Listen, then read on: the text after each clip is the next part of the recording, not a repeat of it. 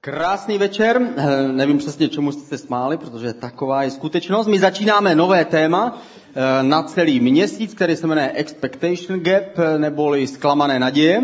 Znamená to taky Expectation Gap, ale bych, mohli bychom to také přeložit nějaká propast, která vzniká s očekáváním, které se nesetkají se skutečností nebo s realitou, nebo které se nerovnají potom realitě, která se stane. Tak a aha, a já jsem zapomněl kázání, takže musíme nějakou alternativu zaspívat píseň?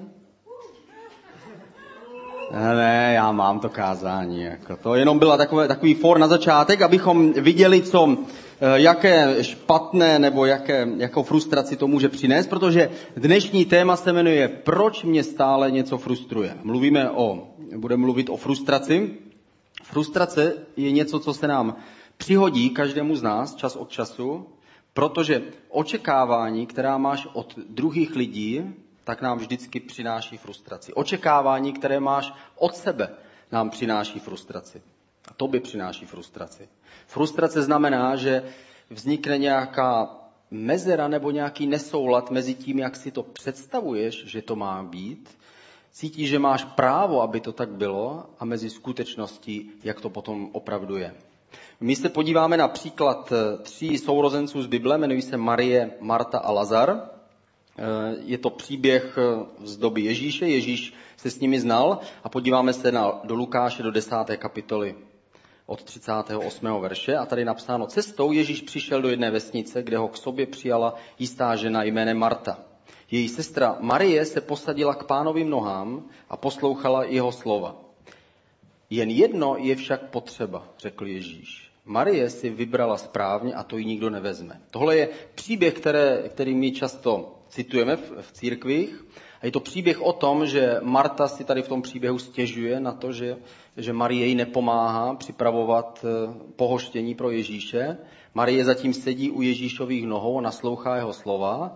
A když si Marta stěžuje, tak Ježíš říká, ale Marie si vybrala dobře. Ona teď poslouchá, co já říkám a ta slova jsou život, ta slova jsou pravda. A ukazuje Martě, že to není správné. A my se podíváme na tenhle příběh trochu víc, protože v tom příběhu je ještě víc pravdy, ze které se můžeme poučit a můžeme se podívat na kořeny toho, proč vlastně Marta tak jednala, jak se asi cítila a jakým způsobem to může pomoct nám. Pojďme se na začátek modlit. Ježíši, prosíme tě, abys nám otevřel naše vnitřní oči a vnitřní uši, abychom dokázali slyšet a vidět to, co pro nás máš v tomto příběhu. Ty sám si ho prožil, tak ti prosíme, aby si nás teď do něj uvedl svým duchem. Amen. Hlavní myšlenka toho, toho dnešního tématu je, že existuje propast, to, to slovo gap se tak dá přeložit, nebo nesoulad, nebo díra, mezi tím, co očekáváme a mezi tím, co dostaneme. My máme nějaké očekávání, třeba když jdeš na dovolenou se svou rodinou. Máš očekávání, že to bude všechno v pohodě, a ono možná to dopadne jinak. Já si pamatuju, když jsme byli domluveni čtyři kamarádi, že pojedeme společně, eh, společně pod stan a měli to, být, měl to být skvělý týden, který si užijeme a jeden onemocněl, druhý nejel, jel, jel, jel jsem jenom já s druhým a bylo to prostě týden otravy a nudy. Takže někdy máme očekávání, ale potom realita je jiná. Podobné je to v manželství. Možná máš představu, že manželství je přesně to, co jsme viděli v té krátké ukázce. Během toho hodinového, hodinu a půl trvajícího romantického filmu, že tohle mě čeká 38 let, než zemřu. Nebo tohle mě čeká dalších 50 let, ale manželství je daleko víc než to. Potom to očekávání se mu, nemusí úplně setnout s tím, co potom zažiješ. Stejně to s prací. Říkáš si, v té práci to tak, že já tam nastoupím, budu mít peníze, každý měsíc budu přidávat samozřejmě, budu stoupat a to bude trvat 11-12 měsíců, než jsem ředitel tam na tom místě. Přece na to mám. Tak to musí být. Možná, že se to úplně nesetká s tou realitou. Stejně je to s církví. Možná, že si myslí, že církev je, je oáza e, lásky, klidu a pokoje, přijetí a lásky a možná, že ta realita někdy tě překvapí víc, než, než by si chtěl. Ta propast je frustrace. Je to zklamání z toho, že skutečnost vypadá jinak, než jak jsem si ji sám vysnil. Je to jako s internetem. Možná si pamatuješ ještě ty doby, kdy, jsi měl, kdy jste měli doma eh, stolní počítač a slyšel si, jak ten počítač chroustá to připojení přes pevnou linku. Než se ti konečně, konečně načetl Mario, nebo co jste hry hrál. A potom si mohl hrát. A potom to, a byl si šťastný a byl si vděčný. Dneska to očekávání se zvětšilo jsi v Rostokách na nádraží a vstekáš se, že Wi-Fi není dostatečně rychle a nemůžeš se připojit na stránky, které jsou na, na druhém konci světa. Očekávání se zvýší a potom se zvýší i frustrace, když očekávání se nesetká s realitou. Jakým způsobem můžeme reagovat? Jsou dvě reakce, které, které tady mám. První reakce. Snížit očekávání na úroveň zkušenosti. To znamená, řeknu si, nebudu teda chtít tolik. To ale může přinášet beznaděj, negativismus a cynismus. Říkám si, já nikdy nebudu takový, mně se to nikdy nepodaří, to já, já nikdy to tam nedotáhnu. Radši si to ani nebudu přát, to protože to je tolik jiných, kteří to můžou dosáhnout. Takový život je těžký. Očekávat vždy to nejhorší. Nelze takhle neustále žít. Víme, že něco na tom je, že když očekáváme hodně, pak jsme zklamaní, a nějakým způsobem se nás to dotkne, když to dopadne jinak. Ale neustále očekávat špatné věci ovlivní náš postoj k životu a k lidem kolem nás. A prohlubuje to a přitahuje to špatné zkušenosti. Je těžké dlouhodobě prožívat pozitivní věci, když neustále očekáváme jenom negativní. Nebo když nebudeme očekávat ty dobré. Druhá reakce, dovolit Bohu, aby zaplnil tu propast mezi tím, co očekáváme a tím, co dostaneme. Dovolit Bohu, aby On se stal tím mostem, který nám pomůže přemostit tu propast. Když vidíme, že jsme si to představovali jinak a realita není taková. Tady se podíváme na lekce z života Marie, Marty a Lazara, těchto tří sourozenců. Tady v tom příběhu, ten příběh je o tom, že Marta je zklamaná z toho, že Marie jí nepomohla. Marta chystá doma občerstvení pro Ježíše a ona to bere takto. Když přijde Ježíš na návštěvu, tak to musí být všechno dokonalé. Takže se musí vysát celý byt. Marie říká, ale on určitě nepůjde tam do těch zadních pokojů. Ne, to se musí všechno udělat. A když už, tak to musí být samozřejmě prostřený celý stůl a musí tam být palačinky s pěti různými druhy druhý příloh, Marie na to namítá, já mám ráda jenom marmeládu, já myslím, že Ježíš taky jenom marmeládu. Ne, ne, ne, Mar- Marta říká, ne, to musí být arašidové máslo, jo, a tak dále, a tak dále, karamel, jo, a do, dosaďte si to, co máte rádi. A Marta prostě to naplánovala kompletně. A pak je zklamaná, že Marie jí nepomáhala. Marie, zatímco Marta se připravovala, Marie čekala na Ježíše u okna. O, už jde, už se blíží. Konečně přijde, modlila se, a přemýšlela o tom, až přijde Ježíš a Marie mezi tím makala a pracovala i za ní. Možná, že tady teď je pár lidí, kteří se takhle cítí zklamaní, jako se cítila Marta. Možná, že to je manželství nebo vztah, který nevyšel, nebo uzdravení, nemoc, která přišla tam, kde neměla přijít, nebo práce, kde to nejde tak, jak si přeješ. Já bych si mohl sednout klidně na tvé místo. Každý z nás někdy prožijeme něco podobného. Věci nejdou přesně tak, jak, my, jak jsme si představovali. Podíváme se na pár bodů, co s tím. Na prvním místě, první bod. Nemůžu očekávat to, o co si neřeknu. Nemůžu očekávat, že můj manžel, jestliže jsem v manželství, že můj manžel pochopí jednoduchém, jednoduchému úkolu. Nebo z, mé, z mého pohledu jako manželka je to jednoduchý úkol. Řeknu, podívej se miláčku, jedeme o víkendu k našim. Naši si koupili e, nový koberec, ale je potřeba, aby si ho všiml a e, pochválil ho, ale nechval ho před obědem, že to je máte vždycky nervózní, takže pochvál ho hned po obědě, než si dáme kafe, ale prosím tě, neptej se na cenu. Tohle je velice jednoduchá zpráva a poselství, která předává manželka svému muži. Pravděpodobnost, že se to tak přesně stane, je velmi malá, protože muž má trochu jiné vnímání detailních informací a během toho hovoru se totiž nedívá své ženě jenom do očí. Takže přemýšlí o jiných věcech. Má prostě ještě jiné věci na práci, o které bych mohl přemýšlet. Třeba nebo biatlon, nebo prostě něco takového. Takže se potom vrátí domů a z nějakého nepochopitelného důvodu, že s ním nemluví už v autě, doma to pokračuje, on říká, co se stalo? Stalo se něco? A on mu řekne, ty víš. On neví. On nevěděl už na začátku. Rozdíl mezi zkušenou a neskušenou manželkou je, že zkušená manželka ví, jakým způsobem postupovat. Musí postupovat stejně, jako její manžel postupoval ve fyzice. Měl to napsané na ruce. Potřeboval do toho nakopnout až těsně před akcí. Novomanželka spolehá na to, že manželi rozumí. My muži potřebujeme jednoduché informace. Nyní promluv, nebo kopnutí pod stolem. Takovéhle jednoduché upozornění každý muž snadno pochopí. Proto je důležité očekávat, očekávat reakce. Marta ale tady v téhle situaci se zachovala správně. Ona jasně vyjádřila to, co se jí nelíbí. Ona si o to řekla. Řekla Ježíši, Marie ve skutečnosti mi nepomáhá. Ona se postavila před Ježíše, když Ježíš povídal nějaké svoje příběhy, kázání nahoře, možná jim opakoval Marie dole. Haleluja. Poslouchala. Poslouchala, Marta kolem běhala, protože ještě pořád pět palačinek bylo pořád ještě, Ježíš byl sice najezený, ale Marta pořád to chtěla všechno mít zařízeno. Takže přichází za Ježíšem, říká, to je prostě nespravedlivé, Marie mi vůbec nepomáhá. Ale když se podíváme jinak na ten příběh, musíme si uvědomit, že Ježíš, když srovnáme tu Marii a Martu, tak Ježíš ve skutečnosti nešel navštívit Marii. Ježíš šel navštívit Martu. Podíváme se do Lukáše 10. kapitoly, 38. verš a tady je napsáno, je to o Ježíši, cestou přišel do jedné vesnice, kde ho k sobě přijala jistá žena jménem Marta. Takže nebýt Marty, tak by Ježíš nepřišel do jejich domu. Nebýt Marty, tak by Ježíš byl hladový ten večer. Haleluja.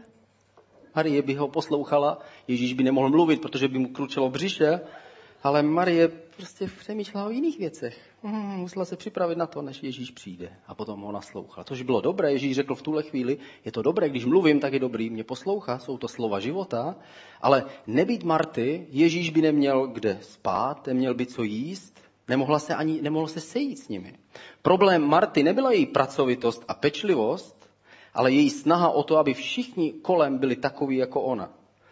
Ovšem vést k tomu ostatní zjevně nebylo zrovna její obdarování a nebyla její schopnost. Ona totiž byla žena činu, raději šla a udělala to sama. Řekla, Marie, mohla bys mi pomoct? Když se srovnáváme s ostatními, existuje vždycky nebezpečí. Srovnání s ostatními je vždycky nebezpečné. Jestliže se srovnávám s ostatními, kdo nejsou tak dobří jako já, mám dvě nebezpečí. Jestliže mám malé ego, tak řeknu, uf, uf, kdo ví, tak možná nejsem tak dobrý já. Jestli mám velké ego, tak s nimi začínám manipulovat. Snažím se dotlačit k tomu, aby byli takový jako já. Druhý bod. Mým úkolem není určovat to, jaký mají mít druzí vztah s Bohem. Nebo obecně mým úkolem není to určovat, jaký mají být ostatní lidé. Prostě nemůžu je změnit. Někdy jsme zklamaní, protože očekáváme, že ostatní budou jako já. A že ostatní vnímají Boha jako já. Já ho nejvíc vnímám takto a kdo takto nezvedá ruce, asi Boha nevěří. Já Boha přece vždycky mu rozumím tak a tak. Já rozumím věcem tak a tak. Tyhle věci mi připadají zbytečné. Takže každému musí připadat přece zbytečné. Proč takto reagujeme?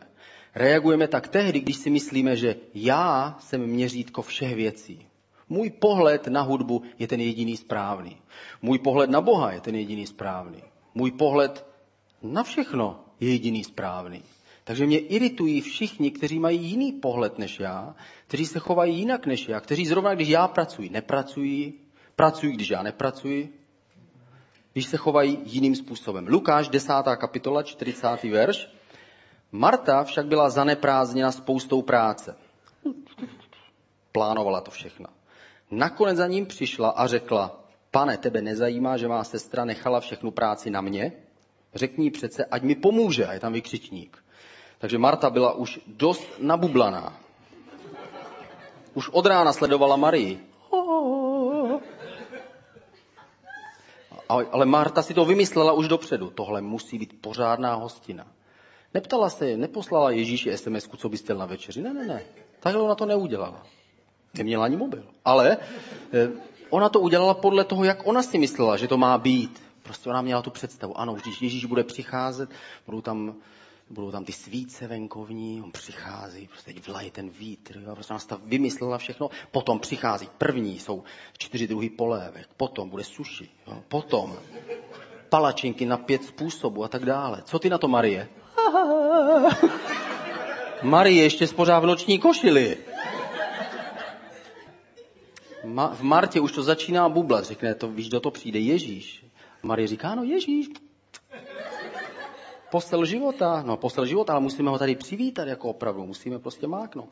Myslíme si, že všichni mají dělat to, co chceme my. Takže ona očekávala, že Marie bude samozřejmě dělat to, co ona.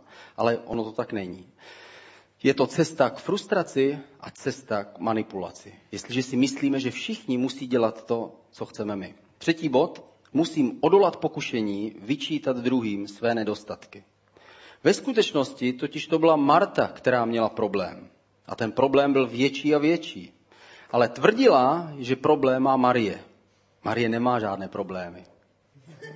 Je u Ježíšových nohou. A Ježíš říká, Marto, Marto, to není správné. Dívej se, v tuhle chvíli Marie to udělala dobře. Možná, že předtím to udělala špatně Marie, ale v tuhle chvíli to dělá dobře. Pokud se ti něco znovu a znovu opakuje, něco negativního, pořád všichni tvoji šéfové v práci jsou hrozní. Pořád všichni tvoji kolegové neustále narážíš, že všichni kolegové jsou hloupí. Žádná církev není dost duchovní. Žádní křesťané nejsou dost dobří. Nikdo ti nedokáže pomoct. Jestli pořád se točíš v tomhle kruhu, pravděpodobně bude problém na tvé straně. Nemůžeš čekat, že někdo jiný vyřeší tvůj problém. Lukáš 10. kapitola 41. verš. Pány odpověděl, Marto, Marto, staráš se a trápíš se mnoha věcmi. Ty máš tolik věcí, jsi připravila. Proč? Vždyť já jim jenom palačinku s marmeládou, Marie. Marta ale chce zaúkolovat celý svět. Její naštvání v ní vyvolává reakci. Nejprve chce, aby taková byla Marie. Pak vidí, že i Ježíš se fláká, prostě jenom tak sedí a jí palačinky. Takže ona začne úkolovat Boha. Bože, co kdybys tak, já vím, že jako to všechno stvořil tady a tak dál, ale co kdybys si taky přiložil ruce k dílu, něco udělal? Dívej se, jak já se tady snažím, jako jo, dívejte. Co já dělám? Důležité věci, palačinky s karamelem, bez toho prostě svět určitě se zhroutí. Marta totiž dochází k přesvědčení, když se trápím já, tak se budou trápit i ostatní. Tohle, tam se dostáváme do situace, kdy nás frustruje potom chování ostatních lidí. Marie tam sedí, poslouchá slova Ježíše, má ten svatý úsměv, pozvednutou jednu ruku a Martu už provokuje jenom ten úsměv. Hmm. Hmm. Dokonce i úsměv nás může provokovat, když jsme nespokojení s chováním ostatních lidí. Já jsem bydlel ve Švédsku se třemi dalšími, dalšími lidmi v jednom bytě a měli jsme na začátku takový postup, že jsme řekli, koupíme vždycky každý jídlo, dáme ho do ledničky a každý si bude brát, co chce. Fungovalo to až do chvíle, když jeden z nás vymyslel, že si bude šetřit na cestu do Finska. A přestal kupovat jídlo. Ale nepřestal jíst. Bylo to v pohodě. První den, druhý den, třetí den už to začalo vadit. Každý jeho namazaný krajíc začal určitým způsobem pálit naše oči. Protože on nenakupoval, ale jedl. Všechny nás to štvalo. Nakonec jeden z nás se odhodlal a sedl jsem si s ním. A řekl jsem mu, takhle ne. A řekl jsem mu, já prostě v lednici budu mít svůj patro, na to mi nesáhneš, jasný? Jakože se křesťan jmenuju. a přišlo z toho velk, velká úleva. Naši chybu, kterou jsme si na začátku způsobili sami tím, že jsme si jasně nestanovili pravidla, nakonec ten náš problém jsme chtěli přehazovat na něj. Museli jsme si s ním vyjasnit jasně pravidla a všechno bylo potom bez problému. Hladověl si klidně sám. A pokud se ti zdají všichni lidé kolem, že jsou hloupí, že nikdo nechápe tebe a to, jak co děláš a co chceš dělat, jestliže ta skupina roste a roste a začas je to celý svět vlastně, který je hloupý, nikdo vlastně ti nerozumí, pak si buď jistý, že ten problém je vždycky na tvé straně. Jestliže všichni si myslí, že jsou blbci, je velká pravděpodobnost, že je tam jenom jeden blbec. Čtvrtý bod. Největším zdrojem frustrace z druhých je mé nepochopení toho, co ode mne očekává Bůh. A tady se musíš zeptat sám sebe. Znáš se? kdo vlastně jsi, znáš své silné stránky, znáš své slabé stránky. Možná, že Marta přesně nevěděla, k čemu je určená a co jí baví a co by měla dělat. A musela se zeptat sama sebe, co mě vlastně baví a pochopit, mě vlastně baví pomáhat ostatním, připravit, sloužit, být k dispozici, být člověkem, který pohne s něčím dopředu. Jaké jsou tvé silné stránky? Když se někteří lidé zeptají sami sebe, jaké jsou mé silné stránky, tak je nenapadne ani jedna. Řeknou, ne, žádné silné stránky nemám. Slabé stránky, ano, to vím, jsem krátkozraký, dlouhozraký, širokozraký. Prostě jsou, je spousta slabých stránek, které mám, ale silné mi nenapadnou. Zase jiní jsou, jsou přesvědčení o svých silných stránkách. No, silné stránky, jasně, to ti hned řeknu. A jaké máš slabé? Hmm. O tom musím popřemýšlet trochu že by pícha třeba. Víš, jak tě vlastně vidí Bůh? Ježíš totiž chtěl něco Martě ukázat. Nechtěl ji ponížit před její sestrou, ani nechtěl ukázat, že tohle je správný způsob života. Nechtěl se Martě vysmát. Naopak, Ježíš chtěl ukázat jednu důležitou věc. Marto, mě záleží na jedné věci. Být s tebou. A chci ti říct, jsem s tebou spokojený ať už uděláš pět druhů palačinek nebo jeden druh palačinky. Já tě vždycky budu přijímat. Podívej, i tady tu Martu jsem přijal a ta z toho vůbec nezaslouží. Každého přijímám. Ježíš to chtěl ukázat, ukázat Martě a chtěli ukázat, že je s ní spokojený. V Janově evangeliu ve 12. verši je příběh, kdy Ježíš se už přichází do Jeruzaléma, je to o, moc, o mnoho později, a znova přichází do stejné vesnice a znova přichází na večeři k Martě. Potom mu připravili večeři. Marta je obsluhovala, Lazar byl jedním z těch, kdo s ním stolovali.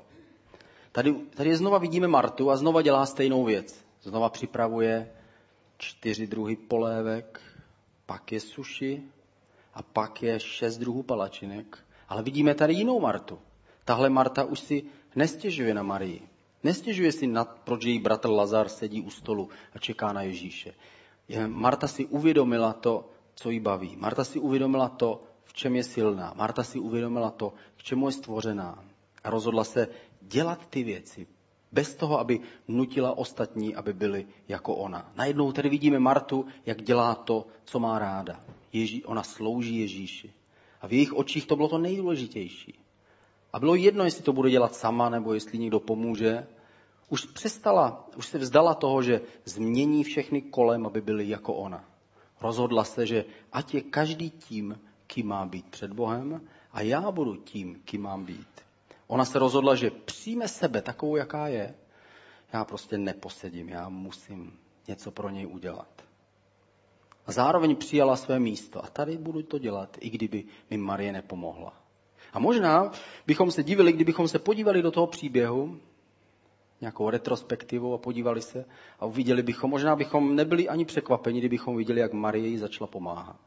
Když děláme to, co nás baví, děláme to tak, že ostatní k tomu nenutíme, najednou ostatní začnou nacházet cestu k tomu, aby stejným způsobem se chovali k nám.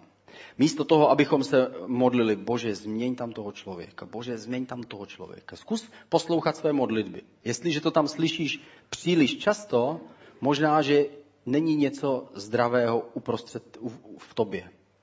Jestliže moc často se modlíš, bože, změň tam to, ten je hrozný, bože, a tam tu je, a když by i chemikáře, prostě, jo, udělej to nějak. Tak potom možná, že něco se má změnit ve tvém životě.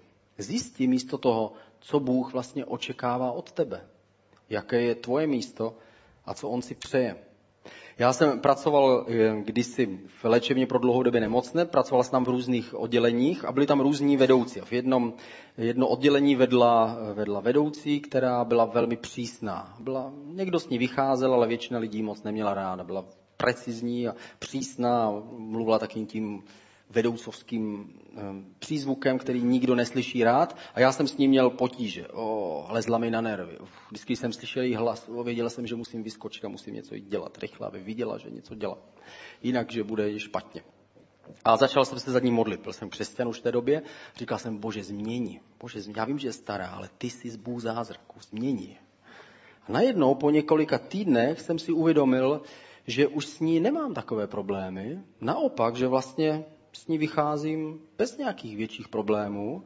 Ale když jsem se na ní pozorně podíval, zjistil jsem, že ona se vůbec nezměnila. Pravděpodobně se něco změnilo ve mně. Pravděpodobně ta modlitba se obrátila v mém srdci a proměnila něco uvnitř mě. Jeden citát, který k tomu mám, efektivní vedoucí nebo šéf je ten, kterému jeho podřízení věří, že on věří jim. To platí pro jakékoliv jiné vztahy. Pro rodiče, pro manžele. Jestliže chci někoho někam vést, musím věřit ve schopnosti toho člověka. Musím věřit v jeho upřímnost. Musím ho přesvědčit, že mu přeju to nejlepší a že věřím, že to zvládne. Poslední, pátý bod. Nedovol, aby tě tvá očekávání okradla o to, co pro tebe má Bůh. Někdy ta naše očekávání, která my máme, a pak se, které se nesetkají potom s realitou, nás můžou okrást o to, co jsme mohli a měli prožívat. V Lukáši v 10. kapitole ve 42. verši je napsáno, jen jedno je však potřeba. Marie si vybrala správně a to jí nikdo nevezme. Tohle je to místo, které, kterým končí tady tahle část, kdy Ježíš ukazuje, podívej, Marie si vybrala správně, tohle nikdo nevezme. V tenhle okamžik Ježíš chtěl Martě ukázat jednu věc. Marto, si pro Boha důležitá. Je to úžasný, co si pro mě udělala. Ale děláš tolik věcí. A teď v tuhle chvíli ti chci ukázat jenom jednu věc, na které opravdu záleží. Víš, na které opravdu záleží? Aby si přijala tuhle myšlenku. Já tě miluju bez ohledu na to, co uděláš nebo neuděláš. Jestli uspěješ nebo sklameš. Jestli se ti podaří uskutečnit tento sen nebo nepodaří. Jestli se ti podaří vydělat tolik, co chceš nebo nepodaří. Jestli se ti podaří neudělat chyby, nebo jich nasekáš spoustu moje láska zůstává pořád stejná. Podívej, jenom tahle věc je potřebná. A stejně to platí pro tebe a pro mě. Přijmi to, že Bůh tě miluje teď a tady. I kdybys pro něj nikdy nic neudělal. I kdyby jsme nikdy pro Boha nic nedokázali hodnotného udělat. Jeho láska se nezmenší ani o kousek. Zkus teď přijmout to, že Bůh je na tvé straně že Bůh je s tebou spokojený, že se Bohu líbíš takový, jaký jsi a že Bůh tě miluje, že Bůh tě přijímá. A zkus teď, jestli chceš, zavřít oči a poslouchat spolu se mnou slova největšího křesťanského apoštola, apoštola Pavla, který mluvil o, lá, o boží lásce. Říkal, jsem si jistý, že smrt, ani život, andělé, ani démoni, věci přítomné, ani budoucí, žádná moc, výšina, ani hlubina, ani nic jiného v celém stvoření nás nemůže oddělit od Boží lásky v Kristu Ježíši, našem Pánu. Přijmi sem takového, jaký tě Bůh stvořil. Nesnaž se ze sebe udělat něco lepšího. Bůh tě miluje tam, kde jsi, takový, jaký jsi. Nemyslí si, že musíš být jiná proto, aby Bůh tě přijmul. Přijmi jeho lásku a přijmi to, že on myslí na tebe stejně, jako kdyby byl ten jediný člověk, jediné stvoření na téhle planetě. Bože, já tě prosím, aby si teď do srdcí lidí, kteří tady jsou a kteří otevřeli svá srdce, aby si přinesl svůj dotek lásky, aby si přišel a ukázal jim, že jsou přijatí, že ty nechceš, aby byli někým jiným, ale že si přeješ, aby si byli jistí tím, že jim věříš a že ti záleží na každém z nich ve jménu Ježíše. Amen.